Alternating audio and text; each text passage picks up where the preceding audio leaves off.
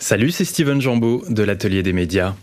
On parle régulièrement de la désinformation dans cette émission pour raconter notamment comment des journalistes tentent de la déconstruire. Car pas une semaine ne passe sans que vous et moi ne soyons exposés à des fausses informations. Sur les réseaux sociaux, des conversations WhatsApp, dans la rue, mais aussi parfois dans des médias qui ont failli à leur mission ô combien difficile mais utile d'information.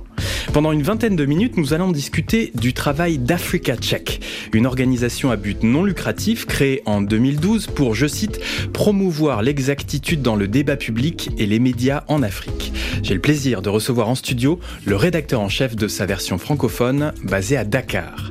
Bonjour Valdez Onalina. Bonjour. Les auditeurs de RFI vous entendent parfois dans l'émission Alors on dit quoi ou Les Dessous de l'Infox où vous chroniquez. Vous travaillez pour Africa Check depuis 2016 et vous venez de prendre la suite de Samba Dialimpa Badji à la rédaction en chef. Félicitations à vous. Merci beaucoup. On semble observer euh, ces derniers mois une accélération quasi incontrôlable de la diffusion de fausses informations. Est-ce aussi votre constat à Africa Check? Oui, avec l'importance grandissante des réseaux sociaux et d'Internet sur le continent, parce que de plus en plus euh, des personnes accèdent à Internet et aux réseaux sociaux. La désinformation, euh, je veux dire, accroît aussi son, son, champ d'action et justement on observe de plus en plus euh, la désinformation circuler à travers différents canaux. Je parle de réseaux sociaux, mais je peux aussi parler d'applications de messagerie comme WhatsApp, qui est vraiment un outil qui est au cœur de la circulation des fausses informations sur le continent, en tout cas dans sa partie francophone que je maîtrise mieux. Donc c'est un petit peu une boîte noire WhatsApp. C'est un réseau, enfin c'est une application qui est fermée où donc on discute entre petits groupes de personnes. Le maximum d'ailleurs c'est 256 personnes. Euh, et, et, et, ça, les journalistes ne peuvent pas le suivre parce que justement c'est dans des groupes fermés. Ouais, difficile à suivre. Et, et du coup on essaie d'avoir des stratégies justement qui nous permettent d'intégrer cette plateforme-là pour y combattre les, les, fausses informations. Parce que voilà, c'est pour moi, je veux dire, on se dit, pour combattre une fausse information, il faut aller où elle se trouve. Et qu'est-ce qu'on a fait à Africa Check dans les différents pays où nous sommes? C'est qu'on a ouvert des numéros WhatsApp pour euh, lancer ce qu'on appelle des listes de diffusion où on demande au public, écoutez, voici notre numéro WhatsApp. Si vous voyez une fausse information ou si vous recevez une information douteuse sur, sur via WhatsApp, envoyez euh, cette information douteuse, ce contenu douteux. Nous allons faire une vérification et redistribuer le résultat de nos recherches à travers WhatsApp. Dans l'idée que voilà, le fact-check est la même viralité que la fausse information qui a circulé sur WhatsApp. Donc, et c'est là que c'est compliqué justement, ouais. c'est qu'une fausse information circule très très vite, oui. là où euh, la vérification de cette information, le fameux fact-check, lui, eh bien, a, a du mal à, à, remonter et faire le chemin inverse. Oui, mais c'est simple, je veux dire, euh, en général, les contenus, je dirais, rationnels ont moins de viralité que les contenus sensationnels. Euh, L'une des choses qu'on reconnaît à travers les fausses informations, c'est que très souvent elles sont sensationnelles. Hein, c'est déjà ce qui explique leur viralité. Et, et je vous rejoins, il y a cette étude du, MIT qui commence quand même à faire date, qui indique voilà une, une, une fausse information circule sept fois plus vite qu'une information vérifiée. Donc c'est dire que voilà le combat est rude, le combat est peut-être déséquilibré, mais voilà cela ne veut pas dire qu'il ne faut pas faire le travail de vérification que nous faisons parce que quoi qu'on dise quand même, ça commence à trouver un écho le travail de fact-checking, même si, euh, à mon sens, ce n'est pas encore suffisant et cela veut dire que voilà, il nous reste encore beaucoup de choses à faire, euh, beaucoup d'idées à développer pour pouvoir attraper le combat par le bon bout. Vous êtes camerounais, habitant à Dakar depuis de nombreuses années. Parlez-moi justement de ce combat en Afrique de l'Ouest et en Afrique centrale. Quelles sont ses spécificités? Je, je pense qu'il n'y a pas une très grande différence, si ce n'est les, les, les, différents centres d'intérêt, les différentes thématiques euh, qui sont évoquées ou en tout cas qui font l'actualité dans ces différentes parties du continent. Après, il y a des sujets sur lesquels euh, on se retrouve, qu'on soit en Afrique centrale ou en Afrique de l'Ouest. Voilà. Euh, si je prends l'exemple de mon pays, le Cameroun, il y a pas mal de fausses informations autour euh, de la crise avec Boko Haram. Euh, ou encore dans la, la, ce qu'on a appelé la, la, crise anglophone au Cameroun, il y a pas mal de fausses informations qui circulent euh, par rapport à ça. C'est pas des, informa des fausses informations que vous allez trouver euh, en Afrique de l'Ouest. Quoique parfois, euh, dans le travail que nous faisons, on arrive à trouver des liens. C'est-à-dire que je me rappelle avoir fait un travail de vérification où on a pris des images qui avaient été filmées dans le cadre de la crise anglophone au Cameroun, mais qu'on a présenté euh, lors de la dernière campagne pour l'élection présidentielle en Côte d'Ivoire, en disant voilà, ça se passe en Côte d'Ivoire, des personnes ont été tuées, voilà, dans tel endroit. Pourtant, c'est des photos qui avaient été prises au Cameroun, mais qui qui ont, qui ont été présentées hors contexte. Alors, ce qu'il y a aussi, et ce que vous vous rendez compte dans votre travail, c'est qu'il existe des groupes ou des personnes qui manipulent les informations en Afrique, sur l'Afrique, à dessein, pour manipuler l'opinion et, ou contrôler ou agir sur des luttes de pouvoir en cours elles ne sont pas clairement identifiées aujourd'hui. C'est-à-dire qu'on sait qu'il y a des personnes qui font ces actions, euh, je dirais, négatives. Je peux d'ailleurs évoquer l'affaire Archimedes, qui est cette grande campagne de désinformation qui a été menée par une agence israélienne, je pense, dans plusieurs pays d'Afrique, notamment RDC au Sénégal. Il y en a plusieurs. C'est difficile aujourd'hui d'identifier, n'est-ce pas, clairement qui sont ces groupes, mais voilà, on sait qu'il y a des groupes parce que voilà, la désinformation ne vient pas de nulle part. Il y a forcément des gens derrière leur clavier qui pensent ces faux contenus et qui les diffusent. Après, il y a des personnes qui sont clairement identifiées sur Facebook, notamment, on sait, voilà, euh, tel animateur de telle page a l'habitude de relayer de faux contenus. Ça, c'est voilà, c'est beaucoup plus facile. Mais dans des grandes campagnes de désinformation comme ça, les limites de notre travail aujourd'hui, voilà, euh, sont qu'on a du mal, n'est-ce pas, à identifier euh, clairement ces groupes-là. On sait qu'ils existent, mais voilà, il faut qu'on ait suffisamment de moyens, suffisamment d'outils pour pouvoir, euh, au-delà de faire du fact-checking, n'est-ce pas, retracer la source des fausses informations, la source de la désinformation. Et je pense que si on parvient à le faire, on pourrait apporter de meilleures réponses dans ce travail de lutte contre la désinformation sur le continent. Avec la guerre en Ukraine, on parle de plus en plus de la désinformation venue de Russie. Est-ce que vous constatez, vous, à grande échelle, de grande ampleur sur le continent africain, une désinformation qui viendrait peu ou prou de Russie, ou qui en tout cas soutiendrait euh, l'influence ou accompagnerait la volonté d'influence russe sur le continent?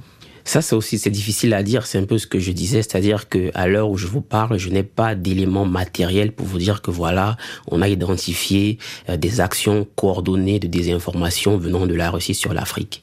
Après, ce qui est vrai, c'est que vous, on voit tous les jours sur les réseaux sociaux, sur Internet, dans les médias, euh, des informations ou des fausses informations qui vont être pro-russes. Elles concernent souvent le Burkina, la RCA, en tout cas les pays où la présence de ce pays-là euh, commence à être marquée. Mais pour moi, pas plus que de fausses informations anti-françaises ou pro-françaises, n'est-ce pas?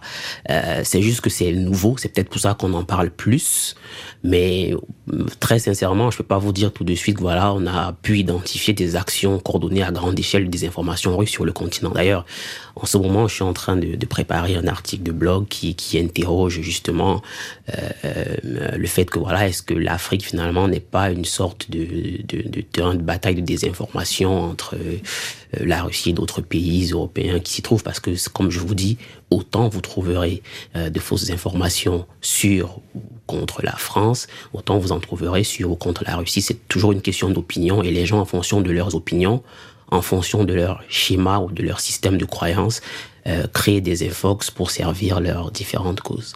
Et sur quel blog pourra-t-on lire cet article?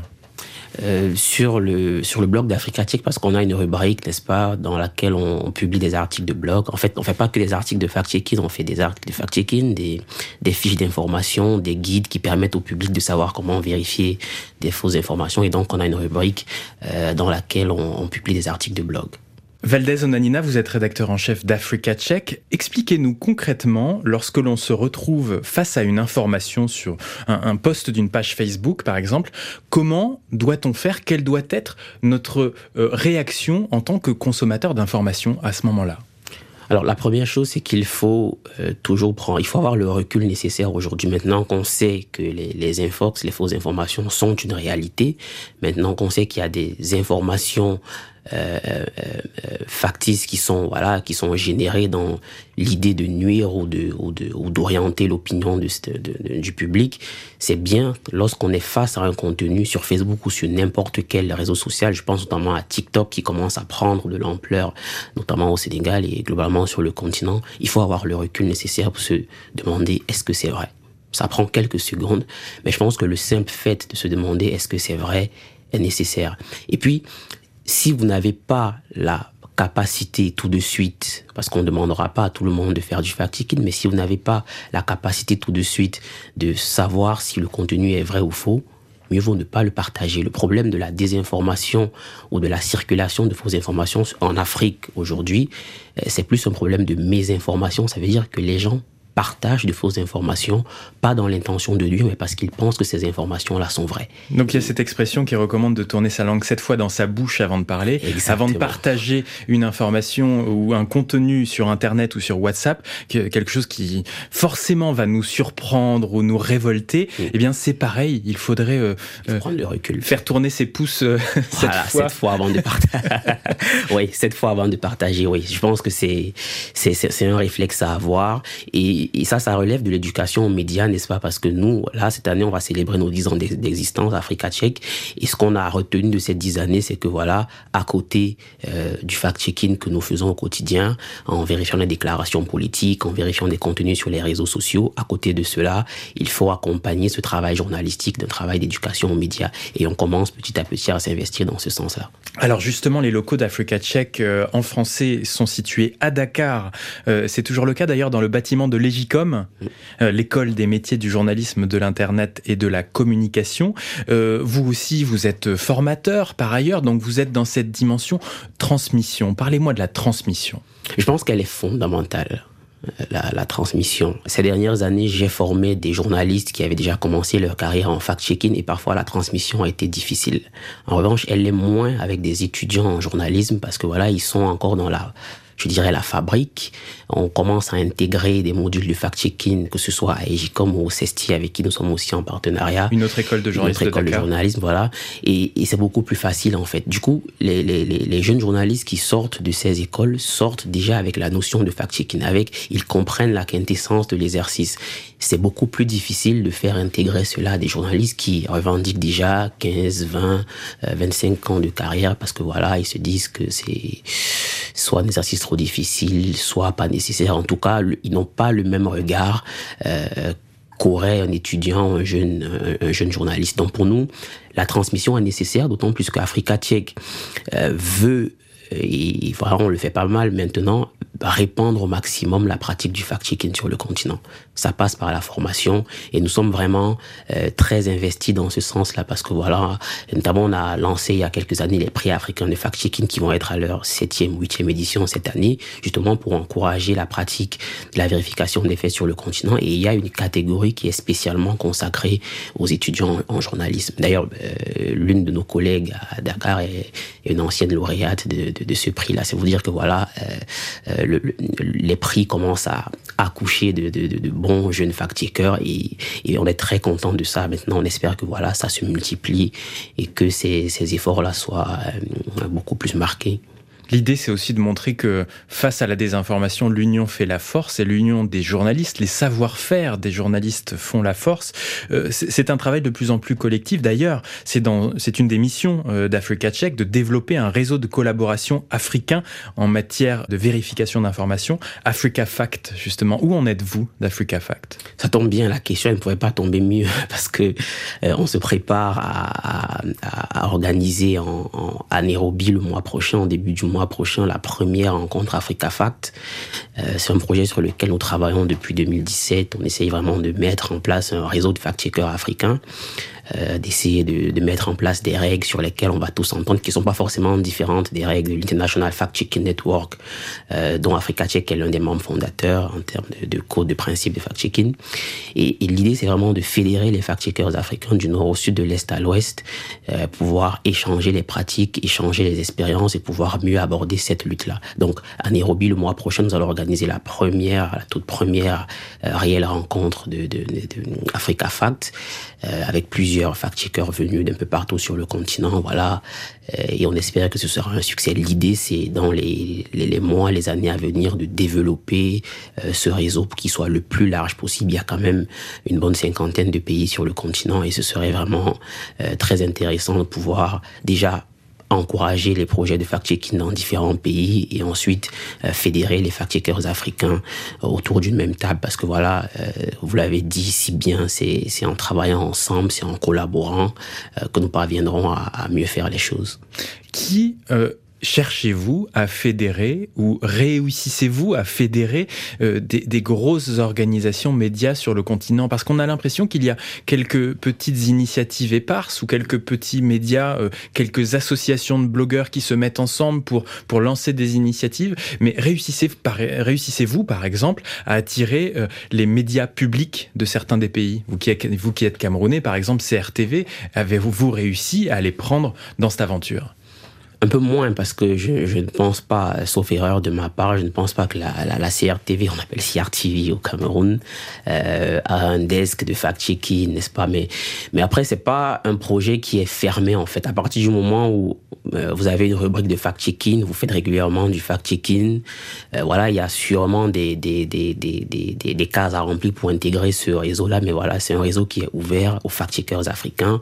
On n'essaye pas de, de mettre des barrières. L'idée c'est vraiment de de fédérer les bonnes volontés des personnes qui veulent faire ce travail de façon sérieuse et au regard des standards internationaux parce que ça reste un travail sérieux euh, qui demande beaucoup de rigueur. Et vraiment ce qu'on ce qu'on veut c'est justement euh, euh, mettre en place ces standards de rigueur parce que le piège aujourd'hui en matière de vérification des faits c'est que le fact-checking c'est un anglicisme ça devient tendance. On veut éviter que ce soit tendance. On veut éviter que le terme et la pratique soient galvaudés il faut à chaque fois rappeler aux gens le sérieux qu'il y a à mettre dans cet exercice, n'est-ce pas?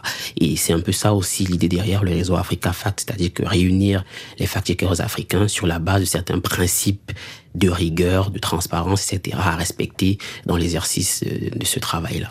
Le savoir-faire des journalistes, le fait de se poser les bonnes questions et de dire aussi que bien, ce n'est pas la seule responsabilité des journalistes que d'empêcher ou, d'essayer d'arrêter la diffusion de fausses informations, c'est aussi le rôle de chaque citoyen de se poser les bonnes questions. Et là, on en revient à ce que vous disiez tout à l'heure, l'éducation aux médias et à l'information est fondamentale et c'est pour l'instant une notion eh bien, qui est peu euh, répandue euh, sur le continent. Elle est nouvelle, hein. elle est, elle est nouvelle, mais voilà, elle est, elle est essentielle. On essaye, euh, là par exemple, on s'apprête à lancer un projet avec avec un institut l'Institut Goethe, si je peux le citer, à, à, Dakar au Sénégal, pour euh, encourager des lycéens à, à, à faire du fact-checking. Bon, enfin, pas vraiment à faire du fact-checking, mais c'est surtout alerter des lycéens sur les dangers que représentent les fausses informations. Ça va se faire à travers une sorte de cursus de cours qu'ils auront à compléter et puis à la fin ils auront euh, une sorte de parchemin, voilà, pour les encourager, en tout cas dans ce sens. C'est des petites idées comme ça qu'on essaie de développer. C'est très important.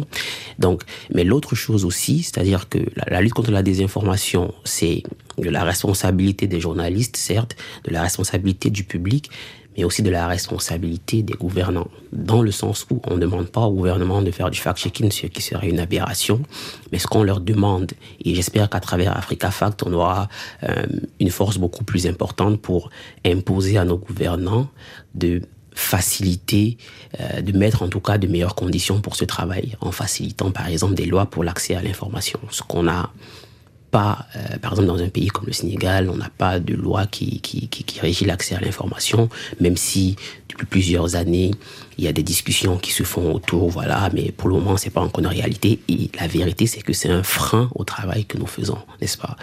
Il n'y a pas un cadre juridique qui impose à, à, à, à un bureau public ou à, à, un agent public de remettre une information à un journaliste. Et ça, c'est vraiment un frein à ce travail. L'éducation aux médias aussi est de la responsabilité des gouvernants parce que nous, ce qu'on veut, ce qu'on se dit, c'est qu'il serait peut-être plus pertinent même de l'intégrer dans les programmes scolaires. Et qui intègre, qui est capable de, qui a la légitimité de modifier un programme scolaire, c'est les gouvernants. Donc, cette partition-là aussi doit pouvoir la rejouer, n'est-ce pas, pour pouvoir au moins mettre un environnement propice pour qu'on puisse faire ce travail de manière plus efficiente. Et il y a aussi des questions importantes de régulation euh, des plateformes, notamment. J'invite ceux qui nous écoutent à réécouter l'atelier des médias de la semaine dernière sur la régulation des plateformes numériques en Afrique francophone, justement. Euh, dernière question pour vous, Valdez Onanina. Euh, J'ai dit en début d'émission qu'il avait l'impression qu'il y avait une accélération de la diffusion de fausses informations sur la planète. Avez-vous parfois un sentiment de lassitude, euh, de ras-le-bol En gros, qu'est-ce qui vous fait vous lever chaque matin et faire votre travail C'est c'est la conviction que, n'est-ce pas, pour que les citoyens prennent des décisions plus éclairées, ils ont besoin d'accéder à de bonnes informations. C'est la conviction que le fact-checking, c'est aussi du journalisme de reddition des comptes. Il faut savoir que le travail d'Africa Check à 60-70% euh, interroge les déclarations qui sont faites par les personnalités publiques. On vit dans un environnement où les, politiques n'ont pas euh, l'habitude d'être questionnés sur les déclarations euh, qu'ils font et je pense que c'est important. Le fact-checking peut contribuer à construire nos démocraties. Ça, c'est vraiment une conviction. Et c'est, et c'est, c'est dans, c'est dans le plan d'action d'Africa Check de se dire, voilà, le travail que nous faisons permet d'avoir une meilleure qualité de l'information sur, sur le continent. Déjà que c'est très difficile d'informer de façon, je dis avec une certaine facilité, mais voilà, le fact-checking permet d'avoir une meilleure qualité d'information. Ça permet d'éclairer le public. Et voilà, tous les jours, quand on se lève, on se dit, on n'a pas la prétention d'arrêter la vague de fausses informations qui circulent, mais c'est déjà un bon début que de faire ce travail au quotidien. De, faire sa part. De toute façon, il est, il est fondamental, il est nécessaire. Merci Valdez Onanina. C'est moi qui vous remercie. Je rappelle que vous êtes rédacteur en chef de la branche francophone d'Africa Check. Plus d'informations sur africacheck.org. À bientôt dans l'atelier des médias. Merci, au revoir. Comme chaque semaine, on termine avec Mondoblog Audio qui fait entendre les voix de la communauté des blogueuses et blogueurs francophones de RFI. Aujourd'hui, on part en Côte d'Ivoire avec la blogueuse Aurore Monda qui s'indigne contre la dépigmentation de la peau. Pour elle, il s'agit d'une insulte au combat de ses aïeuls. J'ai toujours vécu à l'intérieur du pays. Et en tant que bonne campagnarde, la capitale est en choc. D'un côté à cause de l'air qui est aussi lourd que de l'eau, et de l'autre à cause des habitudes des gens. Ce qui m'a le plus marqué, c'est le nombre de fausses blanches. Comme on dit chez nous, les goûts qui suent chat. Que ce soit à Dabou ou à Yamsokro, je n'avais jamais observé une aussi grande quantité de personnes dépigmentées. À que la métropole amplifie l'effet de dépigmentation. Je suis une personne qui a du mal à condamner avant de connaître. J'interroge donc mes voisines sur les raisons de ce tact. Certaines prétendent que les hommes sont plus attirés par les femmes de peau claire, tandis que d'autres affirment qu'elles le font pour elles-mêmes parce qu'elles se sentent plus belles, donc plus confiantes. Tout ça pour ça. Je veux dire que vous risquez votre santé ou même votre beauté pour ces raisons-là. Elles ne tiennent même pas debout, ce sont des châteaux de cartes. Mais ce qui me fait le plus de peine, c'est que la dépigmentation est une insulte au combat de nos aïeux. Je veux dire, les colons sont venus et ils ont dit que les Noirs étaient des sauvages, une race inférieure. Des années plus tard, grâce à des gens comme Luther King, Rosa Parks, Nelson Mandela, nous sommes les égaux des Blancs. Nous sommes indépendants. Enfin, sur le papier. Nous sommes reconnus à présent comme des êtres qui ont autant de valeur que les autres. Revenons-en à la dépigmentation. Pratiquer ce tact prouve que vous sentez mal dans votre peau de noir alors que des gens ont perdu la vie pour que vous puissiez revendiquer cette couleur de peau. Est-ce que vous voyez le paradoxe? Je veux bien comprendre, mais je ne comprends pas. Être noir, c'est avoir une histoire tellement riche et forte. Je ne dis pas que se dépigmenter la peau vous départit de cette histoire. Non, je dis juste que quand tu connais réellement et profondément la portée historique de qui nous sommes en tant qu'Africains, c'est ta vision du monde qui change. Et souvent, tu as juste envie de te tchar mais à l'envers. De laisser tes cheveux au vent, tes cheveux crépus et de te promener en tissu kenté tous les jours. Ce doit être une fierté pour nous d'être noirs. Nous connaissons tous les méfaits de la dépigmentation. Je crois qu'on en parle assez dans les lycées et collèges même dans les rues. Si nous continuons quand même dans ce sens, c'est surtout pour un problème de confiance en soi.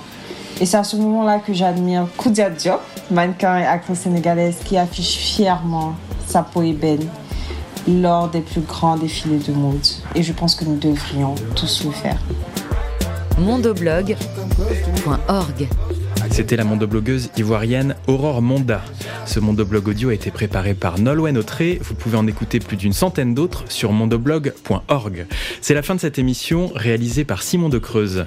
Si vous aimez l'atelier des médias, je vous rappelle que vous pouvez l'écouter en podcast dès le samedi matin sur Spotify, Apple Podcast, Deezer ou encore l'appli Radio France. Un commentaire et des étoiles sur les plateformes fait toujours plaisir et ce type d'engagement permet d'ailleurs à l'atelier des médias d'être davantage mis en avant et donc écouter. Pour me contacter, envoyez-moi un mail à l'adresse atelier.rfi.fr ou un message sur Twitter. Je m'appelle Steven Jambeau et je vous dis à la semaine prochaine. On parlera des archives argentiques de l'AFP avec sa directrice de la photo. Ce sera un nouveau numéro original de l'atelier des médias.